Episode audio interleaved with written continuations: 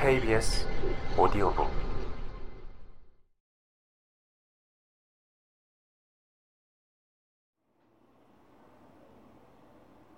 검은 색안경을 쓴 여자의 병은 심각한 것이 아니었다. 그녀는 가벼운 결막염을 앓고 있었는데 의사가 처방한 안약 몇 방울이면 금방 나을 수 있는 것이었다. 어떻게 하는지 알지요? 며칠 동안 잘 때는 안경을 벗도록 하세요. 의사는 그녀에게 그렇게 말했다. 의사는 몇 년 동안 똑같은 농담을 해왔다. 아마 그 농담은 안과 의사들 사이에 대대로 전해져 내려오는 것인지도 모른다.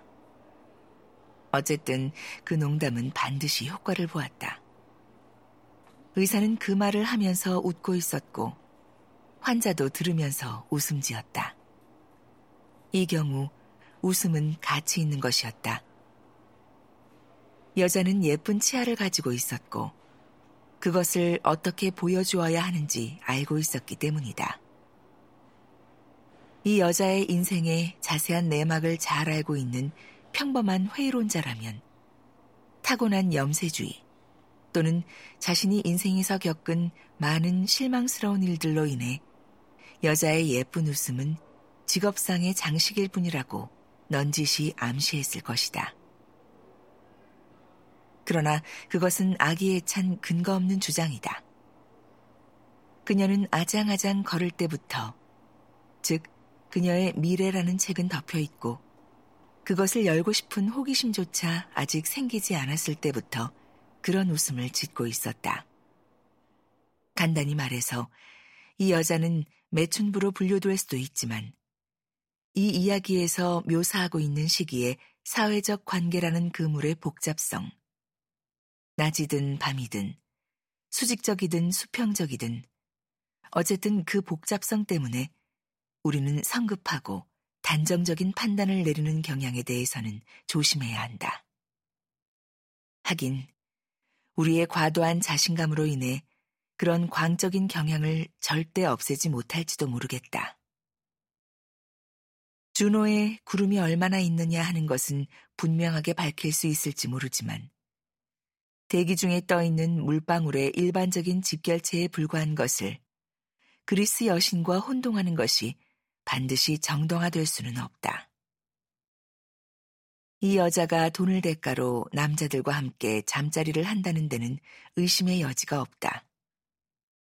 이 사실로 미루어 우리는 더 이상 생각할 필요도 없이 이 여자를 매춘부로 분류할 수도 있다. 그러나 이 여자는 자기가 하고 싶을 때만, 하고 싶은 남자하고만 잠자리를 함께 한다는 것 또한 사실이다. 따라서 이러한 사실적 차이 때문에 만에 하나 이 여자가 그 부류 전체로부터 배제될 가능성도 무시할 수는 없는 것이다. 이 여자는 보통 사람들과 마찬가지로 직업을 가지고 있다. 또한 보통 사람들과 마찬가지로 여가 시간을 이용하여 몸을 마음대로 움직여 보편적 욕구와 개별적 욕구를 충족시킨다. 우리가 그녀를 어떤 일차적 규정으로 환원시키려 하지 않는다면 마침내 우리는 그녀에 대해 넓은 의미에서 그녀가 마음 내키는 대로 살고 있으며 나아가 인생에서 가능한 모든 즐거움을 얻고 있다고 말할 수 있다. 여자가 안과를 나왔을 때는 이미 날이 어두워져 있었다.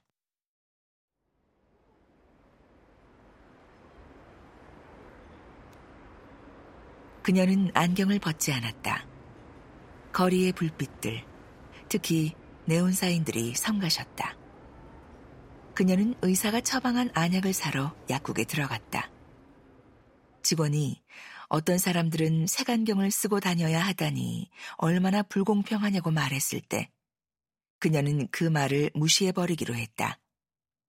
그것은 일개 약국 직원의 입에서 나왔기 때문에 그 자체로 주제넘은 말이기도 했거니와 검은 색안경이 그녀에게 유혹적인 신비감을 주며 그 덕분에 그녀가 지나가는 남자들의 관심을 불러일으킨다는 그녀의 신념에 배치되는 말이기도 했다.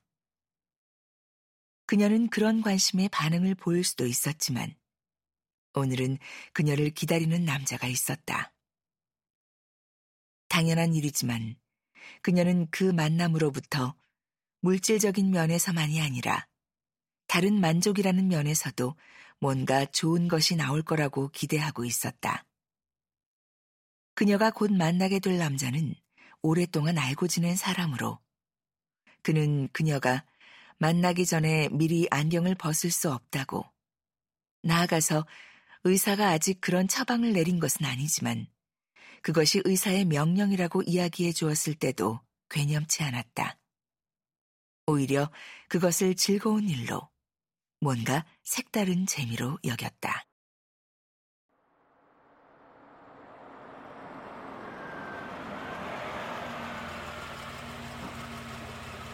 여자는 약국을 나와 택시를 잡아 타고 호텔 이름을 댔다.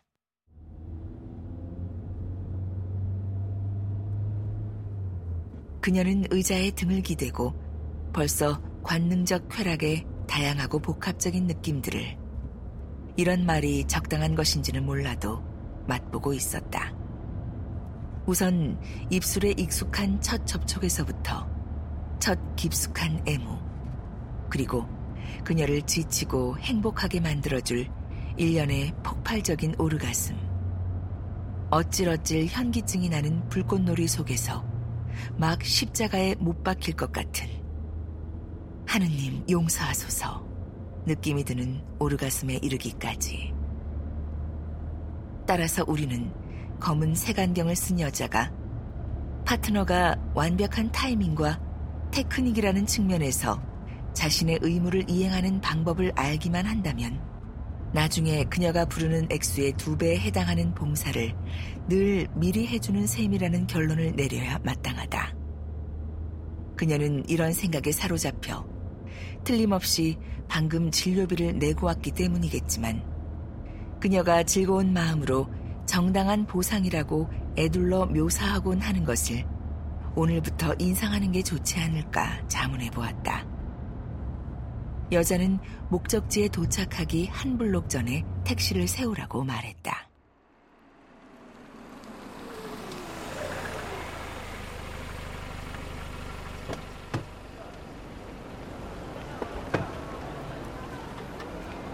그리고 그녀는 같은 방향으로 가고 있는 사람들 틈에 섞여들었다.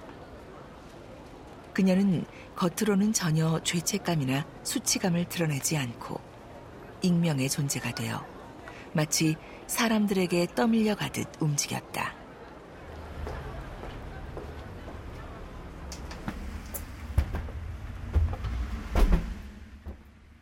여자는 자연스럽게 호텔로 들어가 현관을 가로질러 바 쪽으로 갔다. 몇 분 일찍 도착했기 때문에 기다려야 했다. 그들은 만나는 시간을 정확하게 정해놓았다. 그녀는 알코올 성분이 없는 음료를 주문하여 천천히 마셨다. 그러나 주위 사람들을 보지는 않았다. 남자들을 쫓아다니는 일반 창녀로 오해받고 싶지 않았기 때문이다. 잠시 후 그녀는 박물관에서 오후를 보낸 뒤 방으로 쉬러 가는 관광객처럼 엘리베이터로 향했다. 지금도 다음과 같은 사실을 무시하는 사람이 있는지 모르겠지만 선을 행하다 보면 언제나 함정에 빠지게 마련이고 죄와 악을 행하는 자는 대체로 억세게 운이 좋다. 이를 증명이라도 하듯 그녀가 엘리베이터 앞에 도착하자마자 문이 활짝 열렸다. 두 사람이 내렸다. 나이든 부부였다. 여자는 안으로 들어가 3층 단추를 눌렀고 312호실로 향했고 여기로군 하며 신중하게 문을 두드렸고 10분 뒤에는 벌거벗었고 15분 뒤에는 신음을 토했고 18분 뒤에는 굳이 꾸밀 필요 없이 있는 그대로 사랑의 말을 소곤거렸고 20분 뒤에는 정신을 잃기 시작했고 21분 뒤에는 몸이 쾌락으로 찢겨나가는 기분을 느꼈고 22분 뒤에는 지금이야, 지금이야 하고 소리쳤고 지치고 행복한 상태로 다시 의식을 회복했을 때에는 지금도 모든 게 하얗게 보여 하고 중얼거렸다.